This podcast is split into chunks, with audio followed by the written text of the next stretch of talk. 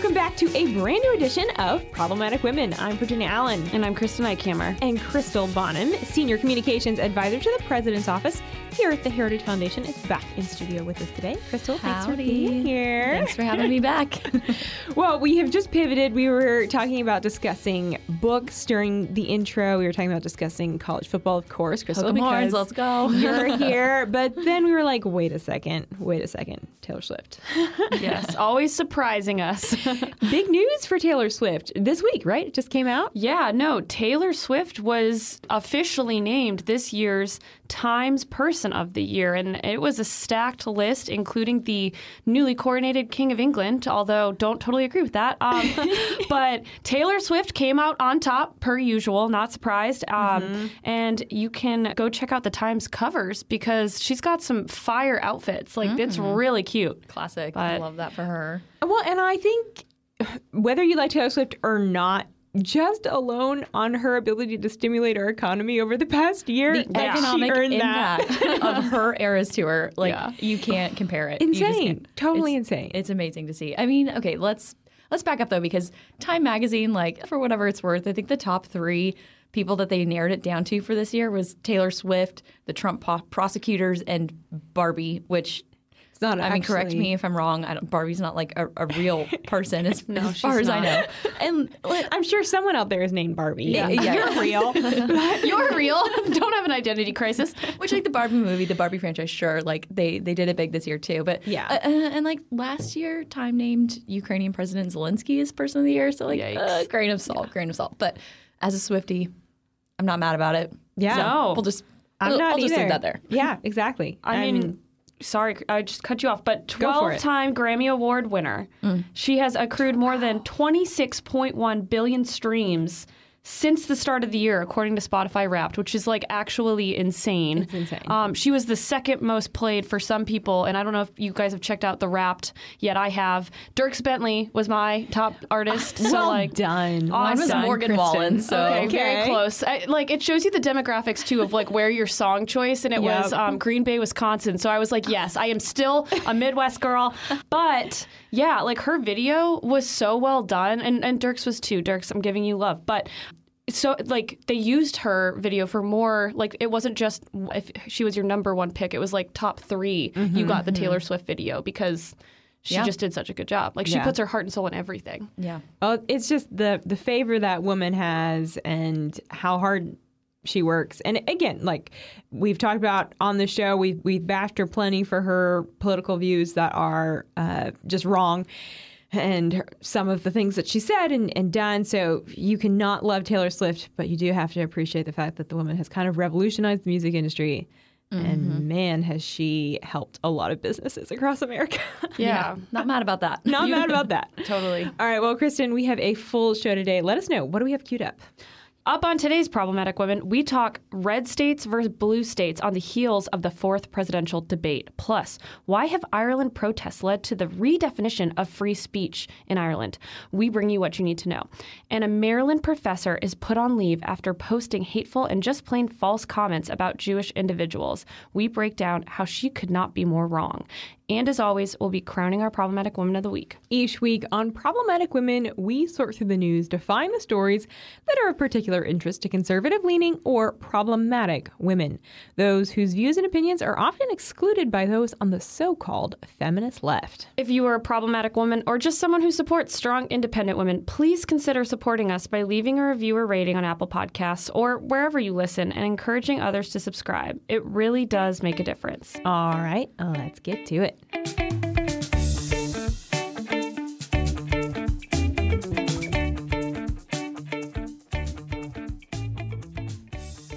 On Wednesday night, Florida Governor Ron DeSantis, former South Carolina Governor Nikki Haley, entrepreneur Vivek Ramaswamy, and former New Jersey Governor Chris Christie faced off in Tuscaloosa, Alabama to discuss some of the major issues facing our country. This was the fourth presidential debate.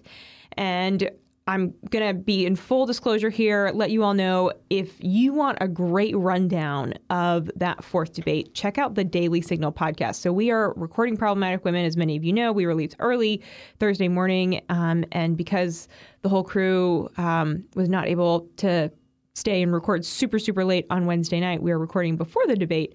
But we have a show coming out on the Daily Signal podcast that gives a great rundown of the full debate, and we're going to go into detail of the highlights.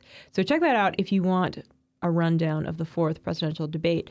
But a debate that honestly, I think will be talked about a little bit longer in some ways is the red versus blue state debate that happened last week.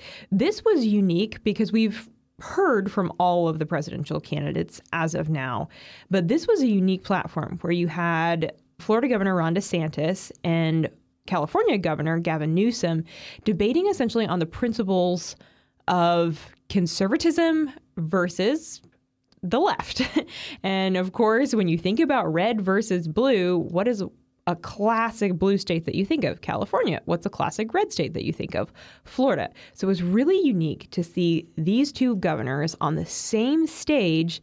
And Fox hosted the debate with Sean Hannity. He moderated. And the whole point was okay, let's highlight and show the policy differences between the right and the left, and let's put them on display. So there was a lot of big moments. I have a lot of thoughts about how this went down. But for you all, I'm going to start. What were some of the most significant moments from the night that you think have continued to be talked about and will continue to be talked about? I mean, having lived in both states. yeah, you have a great perspective, yeah, Crystal. I know, right? I was really eager to watch this debate, and I, I think it went well. There, there's things that I loved and, and, didn't like as much, and yeah. I thought it could have been a little bit more productive from a policy standpoint. 100%. Explaining more of the reasons why, getting more into depth rather than just sparring back and forth about data and who's lying and who's not and, and whatnot. But nevertheless, I think overall, you know, the everyday American across the board, like between California and Florida, right? Like middle America, everyone is looking at this presidential primary season as you know who has solutions to the pain points that we're feeling. Like mm-hmm. we can't afford to put gas in our cars. Groceries are at an all-time high. Like we just who who has the solutions and so yeah. i think this was the first time really historically that we've had a, an opportunity at least in, in modern election cycles to, to see this on full display and i would be remiss if i didn't say i think one of the highlights of the night was ron desantis bringing the receipts mm-hmm. like he mm-hmm. literally brought props mm-hmm. he held up a couple pieces of paper and was like okay newsom yeah like here it is. What do you have, have to it. say about what this? do you have to say about this? And so for me, that was like, ooh, he did it. Like, yeah, he went there. Yeah. Well, and the you could tell that the in those moments there was a little bit of tension in the room. It was like, oh shoot, he he brought the like you said, he brought the Call the me on my shots. Yeah, yeah, yeah. One of those was with a book that is straight porn that has been found in some schools in the state of California. Let's go ahead and take a listen to that moment. So this is a book that's in some of the schools in California. Florida, this is not consistent with our standards, called Gender Queer. I, it's, some of it's blacked out. You would not probably be able to put this on air. This is pornography. It's cartoons. It's aimed at children, uh, and it's wrong. So this should not be in schools. When people like on the left say that somehow you're banning books by removing this, from a young kid's classroom. No, this is not age appropriate. And so we're going to stand for the rights of parents. I think we need to do that nationwide. I don't think you can have a situation where some states just trample on the rights of parents. Parents have a fundamental right to direct the education and upbringing of their kids. I, I mean, by the way, you've been on a banning bench. 1,406 books have been banned just last year. Okay, so there was lots of claims thrown around. but just bringing and being honest and saying, look, like this is what's happening. I was fascinated by the and we see this in politics but there was a lot of just refusing to answer the question mm-hmm. specifically from Newsom with stuff like this that it was like hey what do you say about this? And it was like just hard pivots yeah. and a lot of what we refer to in the news as blocking and bridging. Yes. Mm-hmm. I mean, it's classic. It's textbook from, you know, the left's operative handbook mm-hmm. where, you know, we don't want to answer the hard questions. And so we're just going to pivot to our talking points mm-hmm. and or pivot to an attack on mm-hmm. our opponent because we don't have a good answer, mm-hmm. right? Their their answer is heinous mm-hmm. at best. And if you're, I mean, if you're obviously listening to this, what you may have missed if you haven't seen it before is Governor DeSantis holding up a piece of paper with uh, like an excerpt from this graphic novel, Gender Queer, and there's portions of it that are redacted because it's showing sexually explicit material, mm-hmm. and these are, have been available in many libraries of elementary schools across the country. A lot of states have stepped up to to remove those from because they're obviously sexually explicit and inappropriate for school age children. Yep. Um, and it's funny we, we talked about this a little bit off off the record, but. Uh, it was maybe nine months to a year ago. Governor DeSantis held a press conference down in Florida about mm-hmm. the Florida "quote unquote" book ban, right? And they mm-hmm. were they were he held this press conference to to discuss why it was a hoax, and they started showing multiple images of, of many of the books that Florida has now deemed as inappropriate to be in in K twelve libraries, or you know mostly K through five, middle school, et cetera. And the Florida TV outlets had to cut their feed. Mm. And this is, and he said it right in the debate where it's like, this is not something that you can show probably air. on Fox News or, or anywhere. Like, Yeah. it's it's not appropriate, and yet the double standard, it, it's night and day. Yep. bringing that, bringing those receipts, like really bringing that imagery forward and being like, forcing the left to confront this issue and, and answer the question, which Newsom didn't. Right. No, I mean, the no whole, surprise. the whole time you can go to any of the questions, and I just remember the opening question, and I thought, you know, DeSantis did a good job answering it, and then they pivot to Newsom, and he's like, "I'm going to talk to America," and I don't know, it gave me PTSD to 2020 when Biden did the same exact thing. So maybe he has the same, you know, debate prep coach or whatever. but to your point. DeSantis is doing exactly what so many American families and parents are doing in school boardrooms, and they're mm-hmm. receiving the same just non answer of, we're not going to show that here. We're not acknowledging your question. We're not even going to like give you the respect of mm. answering it. Mm. We're just going to block and bridge, which is the cute little media term of not answering the question. Yeah. And I just wake up america and, and see who is actually taking those hard questions and who is not in this case newsom did not take them Yeah. I mean, for me, it's like the absolute disrespect for parents, hmm. right? Governor Newsom's response is essentially the state, we we know better than parents how to educate and raise their children, and that is just so disrespectful. Mm-hmm. It's it's appalling, right? And, mm-hmm. that, and that's why you've seen across the country parents rising up, going to school board meetings, asking. They're not hard questions; they're very simple questions. Yeah. Why is this in my kid's school? Exactly. What are you teaching my kid? Yep. There should be transparency. but they're and there should be uncomfortable respect. they're uncomfortable they don't want to answer it been because caught. they know it's wrong They've been caught red-handed, Yeah. and they, they- it mm-hmm. doesn't make them feel comfortable. No, it does not. Well, the debate opened in in part by talking about the mass exodus that we've mm. seen out of mm-hmm. California, and Sean Hannity put a graphic on the screen where he showed the numbers of how many people have left California, how many people uh, have moved to Florida. And really press them on, okay, why do you think this is that some people are choosing to leave California. And DeSantis actually brought a story up at one point that was a quite memorable moment when he talked about that exodus. Let's take a listen to that. So I was talking to a fella who had made the move from California uh, to Florida, and he was telling me that Florida is much better governed, uh, safer, better budget, uh, lower taxes, all this stuff. And he's really happy with the quality of life. And then he paused and he said, "And oh, by the way, I'm Gavin Newsom's father-in-law, so we do count." Gavin's in-laws as some of the people that have fled California um, and come to the state of Florida. And, and why are we why are we getting people to come?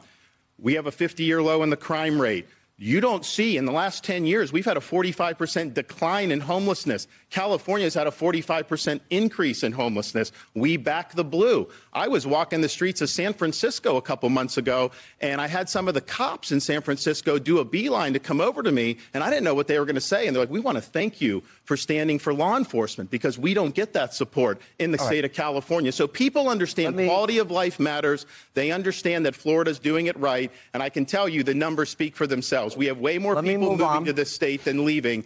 Gavin can't say the opposite. Well, and you were hearing a little bit there at the end, Hannity saying, let's move on. and there was multiple moments during the night when Hannity was trying to get control of DeSantis and Newsom. And honestly, that's probably my biggest complaint from the debate is there was a lot of them talking over one mm-hmm. another and it just was not productive of literally it was like okay how long can i keep talking and can i out talk the other person and just talk over them mm-hmm. and whole chunks is like i have no idea what you guys are saying because you're just shouting. And Yeah. I, I literally posted on X, like, someone needs to give Hannity a gavel to get control of these people. Because Like it's a mute button, maybe. Yeah, A mute yeah. button. Like, okay, boys, we're gonna just pause This there. has been happening for so long. Like they just need to cut the mics. I do believe in free speech, though. uh, yeah, I mean, I think another overall theme of the night was Governor Newsom just refusing to believe any data set, no matter where it came from. Mm-hmm. Yeah. and Hannity, to his credit, I think did a good job of pulling data from. A, a broad swath of sources. He did. CDC, leftist outlets, right wing outlets, Mm-hmm. neutral outlets. Like he did a good job of presenting data and just saying, "What do you have to say about this?" Yeah, right. yeah. And time and again, Newsom is just like, "Nope, that's wrong. That's a lie." It's like, what?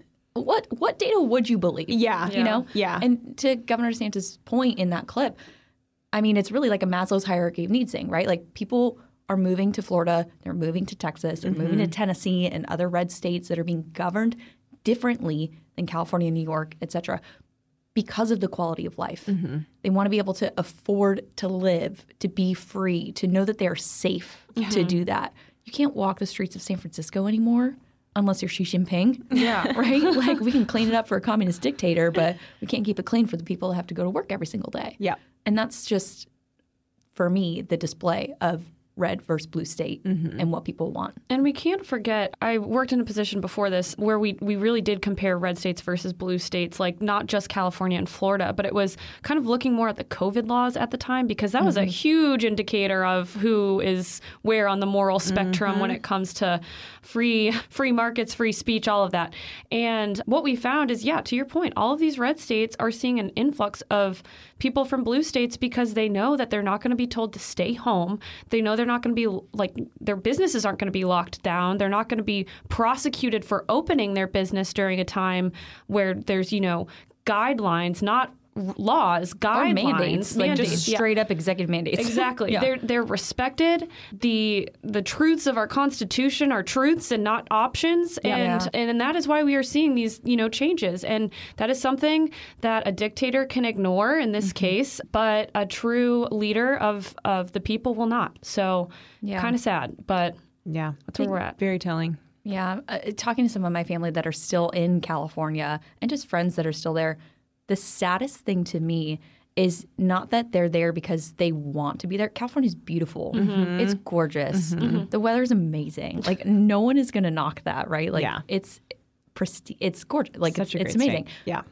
But even my friends that are like, if I had an option to leave, I would, but I- I'm scared to leave. And so to me, that says like Newsom has a huge problem on his hand because not only have a massive amount of people fled the state, there's Yeah. like not even U-Hauls available for people to move anymore. Yeah. But there is an entire population of folks who may or may not be political, but they're also like, well, if I had the opportunity, I would leave. Yeah. So I think this is just the tip of the iceberg for California, and it's been happening for decades, frankly. But it'll be interesting to see as we have more of these red versus blue state conversations, and it's more on display, Mm-hmm. how many more of those people kind of get the courage to make that decision to leave. Yeah, yeah. Or if we if we want to live in an ideal world, it's a wake up call, right? Hopefully, Yeah. And you know, maybe that's not practical to think, but ultimately that that would be the end goal, right? That there's a wake up call of okay, the policies that the left has implemented in California aren't working. We have to change something, Yeah. and let's change it so that people want to move to California. Because Crystal, like you said, like DeSantis said during the debate, it's a it's great gorgeous. state. like it's beautiful. It offers mountains and beach, and there's so much natural beauty, and the weather's amazing. So, California, we have hope for you. Do better. Let's get Reagan 2.0. Literally. and at the risk of jumping ahead, if you don't mind, please. they're fleeing to red states. One place that people are not fleeing to, maybe, is Ireland. They're not mm. fleeing to Ireland, and we're going to talk about why they are not fleeing to Ireland across the pond in just a moment. But before we get to that, we are so excited during the month of December to be promoting an amazing business owned and operated by a very problematic woman herself. Hope Beauty Makeup Line is founded by Hope Harvard, and she is on a mission to revive a revolution of femininity by retelling the stories of the pioneers of beauty, the women of scripture, and she is doing it through makeup. Hope Beauty has cleverly matched the stories of the women in the Bible with makeup to enhance your beauty routine because nothing shines brighter than a godly glow, according to Hope Harvard. So every product has an inspirational meaning from their marvelous mascara that's a reminder that you are fearfully, wonderfully, and marvelously made by God. I actually have that mascara and hmm. it's really good. It doesn't clump. Love it. Been using it now for about two months. Major fan. And they have lip line products. They have highlighters for contouring, for blush. They have eyeshadow and it's all has a biblical message with it, which is really really fun. Kristen, I know that you have yeah, I have products the from Hope the Beauty. Ruth contour stick. I think that's what it's technically called. Yeah. And then the Eve, it's essentially the same thing, but more of a blush, and I love it. I definitely want to try out a little bit more lip, eye, all of that. Oh, I also have the eyeshadow, the Oh. Mother eyeshadow, which is so cool because it's like in a little pot, and you Mm-hmm. you know scoop it out with a, a brush, and it goes on like creamy, but then it dries dry. Hmm. So it's really cool. It's a little shimmery. It's pretty natural too. It's not a crazy color. So I love it. And it's And I think we talked about the fact that you don't necessarily need a primer with that eyeshadow, right, which is very Yeah. cool. No, you don't. which Um, takes one step out of the morning routine process. yeah, seriously. Lazy girl morning routine. Amen girl morning routine. we love it. Yeah. So if you're looking for either fresh makeup for yourself or for Christmas gifts mm. for your sisters, moms, daughters, cousins, friends, check out Hope Beauty. Their website is hopebeautyusa.com. That's hopebeautyusa.com. And if you use the code problematic women. I, I think you need to use it in all caps, but it might not be case sensitive. But I know for sure it works in all caps. Problematic women all running together. You will get 10% off your purchase. So go ahead, check out Hope Beauty, their products. They are wonderful. And Hope Harvard has been on this show before, I think twice before. She is an amazing girl with a very cool story. So make sure that um, you also check out uh, her on social media and follow along. But with that, let's talk about Ireland and some craziness going down there. Oh man, I went down this rabbit hole last night and I am just shooketh. Um, Shooketh. yes. So for those of you who maybe haven't totally been paying attention, and, and frankly, before you know the last few days, I haven't been. Ireland has kind of come under fire recently. I think what really did it were the tweets that Conor McGregor, who is you know very famous for what he does in the ring, he tweeted out innocent children ruthlessly stabbed by a mentally deranged non-national in Dublin, Ireland today. Our chief of police had this to say on the riots and the aftermath, and the police officer was like, "I don't." Condone this. This is a horrible thing. And he responds, this is Conor, Drew, not good enough. There is grave danger among us in Ireland that should have never been here in the first place. Um, he's tweeted a few times, uh, at one point, even going as far as to say, Ireland, we are at war. Um, and because of that, a, a video from earlier this year has gone viral of um, the you know legislative body there um, introducing the incitement to violence or hatred and hate offense bill uh, 2022 and they're reintroducing that and saying that basically now is the time that we really need to be implementing a law such as this because this type of hate speech referring to conor mcgregor's tweets where frankly he's just criticizing you know, the undermining of, of an attack by a non national on children. Three children were stabbed and two others were stabbed in this attack that he was referring to. They want to be able to prosecute him and, you know, either jail time, you know, fines, whatever. We're not quite sure what that looks like yet, but prosecute him for literally just utilizing his ability to speak freely on X. Elon Musk has come out saying that this would be just basically he tweeted out saying language being proposed as law in Ireland means that this could literally happen to you for having a meme on your phone. And that is I think what's most terrifying because this law not only looks to regulate what comes out of your mouth, but also what you have in your possession, whether it be a political pamphlet, whether it be an ad in a magazine, whether it be a meme. And I, I think that's what's just terrifying about this. Um, in this renewed push, Irish Senator Pauline O'Reilly of the Green Party defended the bill despite criticism, saying, We are restricting freedom, but we're doing it for the common good. I don't know about you, but that sounds a lot like Animal Farm. I was just going to say, this is straight out of George Orwell, Mm-hmm. Animal Farm, 1984, you name it. Like, he wrote warnings for us in those novels, and we are living them out every single day. Mm-hmm. And it's ironic that a fighter is the one to call them out. Yeah. but if you don't believe us, hear it for yourself. Because when you think about it, all law, all legislation is about the restriction of freedom. That's exactly what we're doing here is we are restricting freedom, but we're doing it for the common good. You will see throughout our constitution, yes, you have rights, but they are restricted for the common good. Everything needs to be balanced. And if your views on other people's identities go to make their lives unsafe, insecure, and cause them such deep discomfort that they cannot live in peace, then I believe that it is our job as legislators to restrict those freedoms for the common good. Because you cannot do and say whatever you like in our society, a society governed by laws.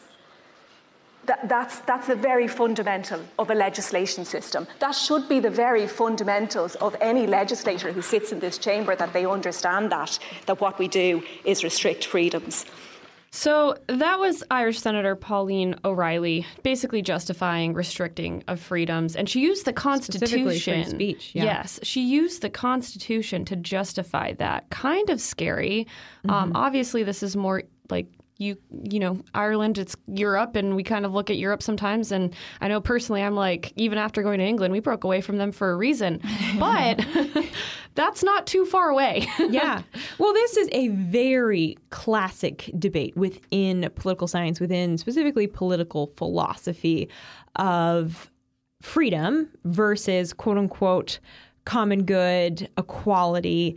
The problem is, and the big question that every society has to answer is who decides what the common good is because people are always going to disagree on what is quote unquote good and what is good for the whole community. So in a dictatorship, the dictator is deciding what is the good for the whole community. Mm-hmm. And in America, our the the measurement for what is the common good is the Constitution, and we have a very very rigid process for amending that Constitution because we understand the founders understood it shouldn't be an easy process. That because so many people will have disagreements on what is actually good for society, that it can't be changed at a whim. It needs to be a very, very difficult process. And so the danger here is when you start saying, when a political leader starts saying, well, we need to change things because it's for the common good. Well, that mm-hmm. political leader may think it's for the common good and they have every right to think that, but that doesn't mean it is and so there has to be a very very rigorous test and there's there's this tension right that yes she talks about freedoms and giving up freedoms in order quote unquote again for the common good well, okay, there there's levels where she's right that we do within society give up certain freedoms uh, for the common good. Every time we go to the airport, we are not allowed to bring a gun with us, and that is considered for the public safety, for good of, of the public. So we give up that right that okay, I'm not going to carry a gun in an airport, but that has to like it has to always hit very clear and distinct lines and limits. And what she is proposing is again adding her definition of what is for the common good to a basic human right, a foundational human right, and a right that the founders argued was God given, that hmm. freedom of speech. That that's not even, it's really not something, it's protected by governments. But at the end of the day, that shouldn't be something that any government has the right to take away. And we, when we talk about it here at Heritage, people say stuff all the time that we don't like, mm-hmm. all the time.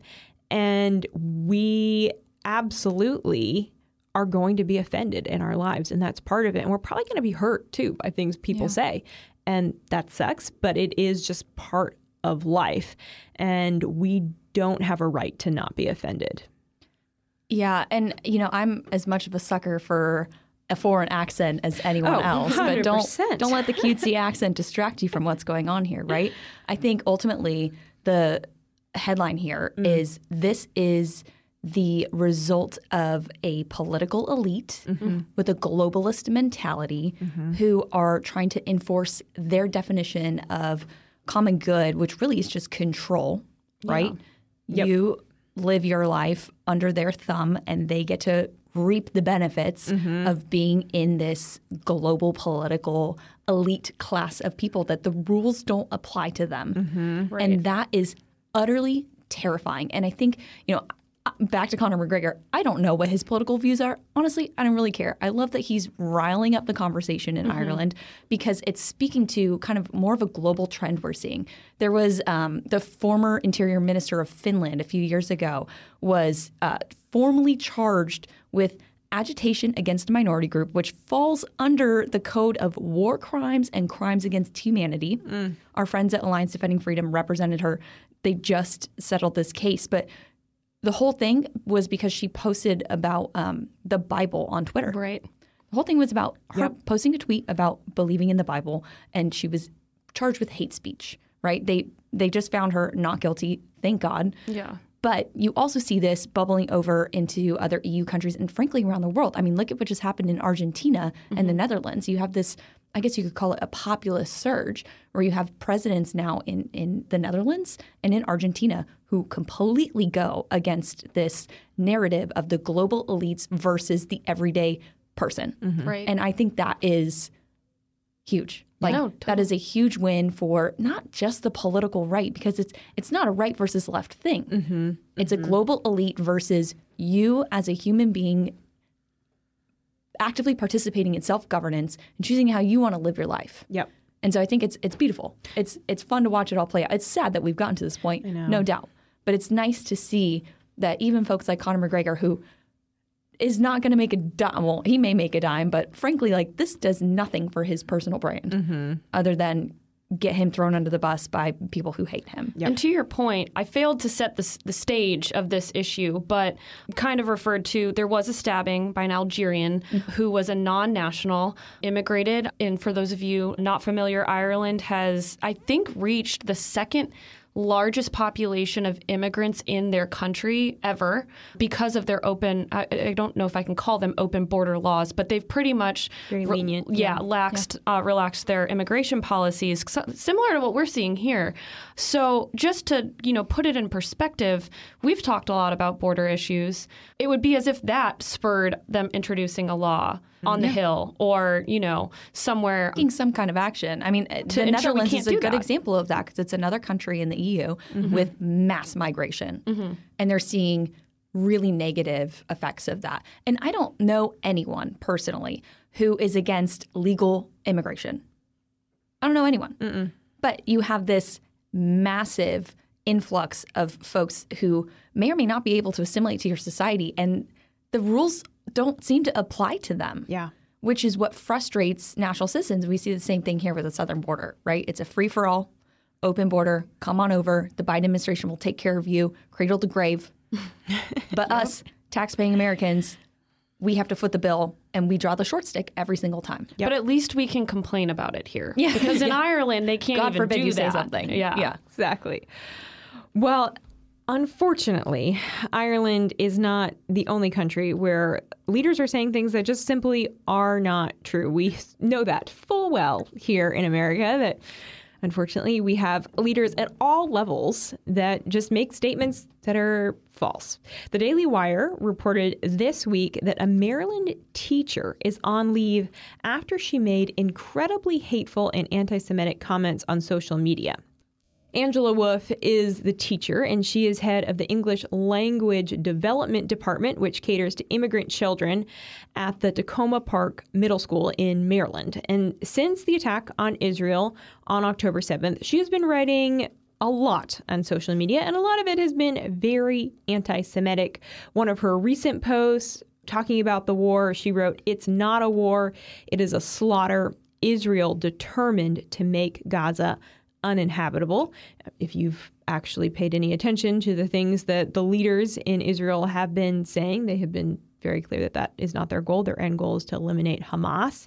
She posted a really disturbing it was sort of like a, a meme or a cartoon, political cartoon with an Israeli looking through uh, the eye of a, I think it was either a gun or a, a cannon, and in the sight of the cannon or the gun were Palestinian babies, and the quote from the in the cartoon, the quote from the Israeli soldier was like "enemy in sight." So I mean, just stuff that's plain propaganda.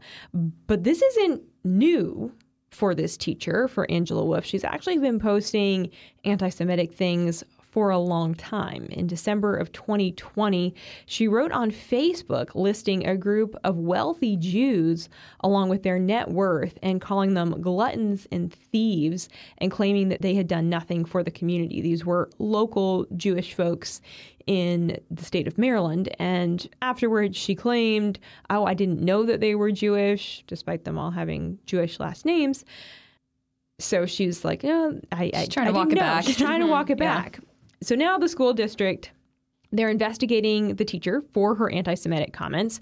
But with so much anti Semitism and you know, just the the straight lies, we thought it would be fun to highlight a few of the contributions that the Jewish community has made in our world to just sort of set the record straight for people like Angela Wolf who are making these comments that are so factually inaccurate who are making claims about Jewish people that you know they they haven't contributed to their societies we we want to just highlight and celebrate a few Jewish folks who have made amazing contributions in our world.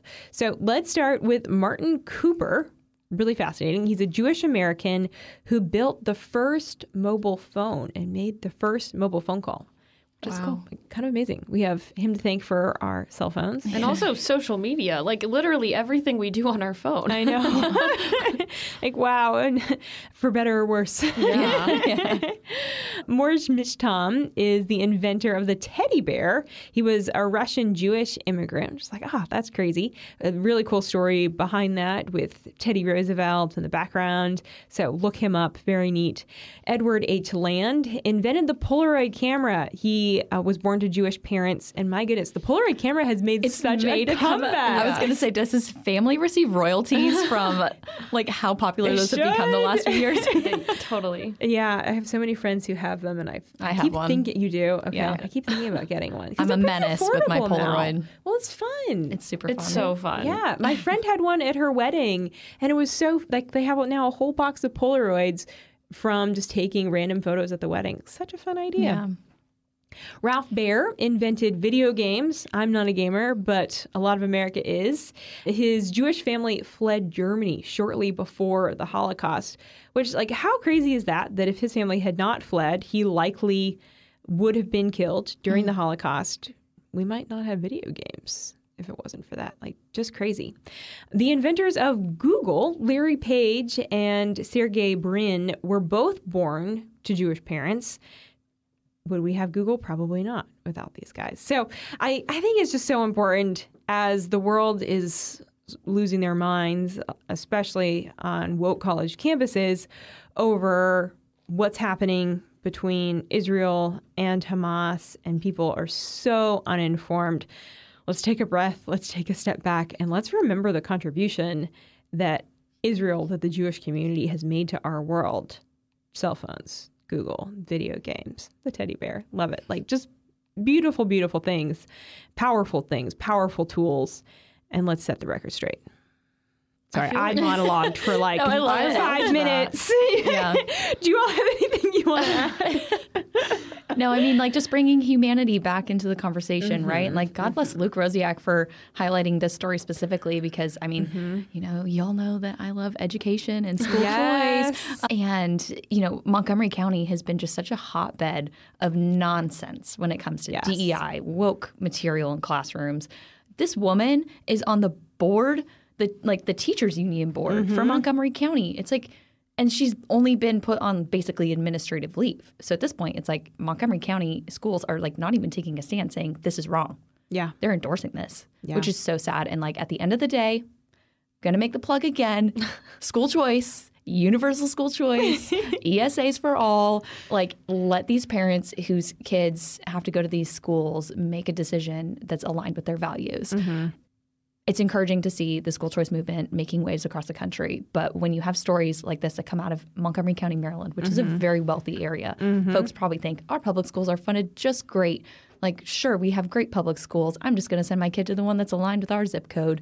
and lo and behold, the woman who is teaching English as a second language classes or in charge of the department is an anti Semite. Yeah. Like, that is just wholly inappropriate. It's in no world is that okay. And it wouldn't world. it wouldn't be tolerated in other areas of the world if you think about it like DOD mm. they they've had tons of people that have been put on administrative leave and then or you know fired um, police officers have been let go for you know this type of bias um, yeah.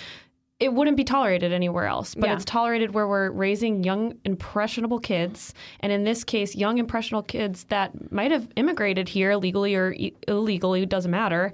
And we are developing this new culture of just hatred and constant resistance to our traditions, our country's values. We have no idea what's going on, but you could. And a lot of parents are kind of, you know, bringing it back to the beginning of the show. A lot of parents are starting to get involved to have a say in all of that. Mm-hmm. So, and, again, to bring it back to the beginning of the show, the left has been called on their nonsense. Yeah.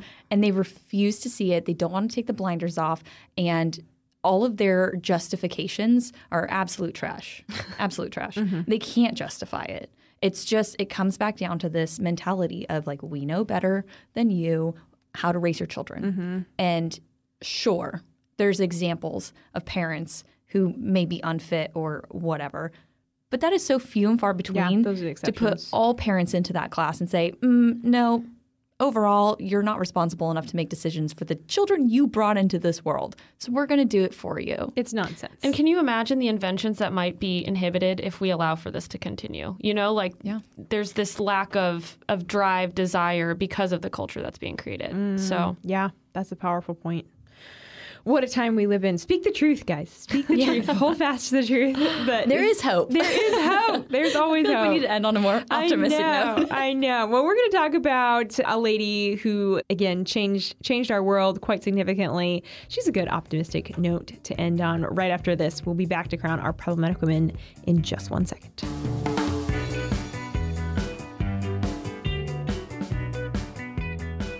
We get it. With big media bias, it's hard to find accurate, honest news. That's why we've put together the Morning Bell newsletter, a compilation of the top stories and conservative commentary. To subscribe, just head to dailysignal.com slash morningbell subscription or visit dailysignal.com and click on the connect button at the top of the page. All right, now it is that time once again, my favorite time of the week. Time to crown our problematic woman of the week. And the crown goes to Rosalind Franklin. She's super close to my heart as a biologist. I feel like I watched video after video after video in high school and college about her. But if you don't know the story of Dr. Franklin, who, you know, was a woman at a time that was you know, a little more difficult to be a woman mm-hmm. in a scientific field, especially. She was someone that relentlessly pursued the answers to questions that have ultimately improved health and our knowledge of how life works. What she specifically did at King's was produced the famous Photo 51, which demonstrated the double helix structure of DNA. So we wow. had our own scientists here, Watson and Crick.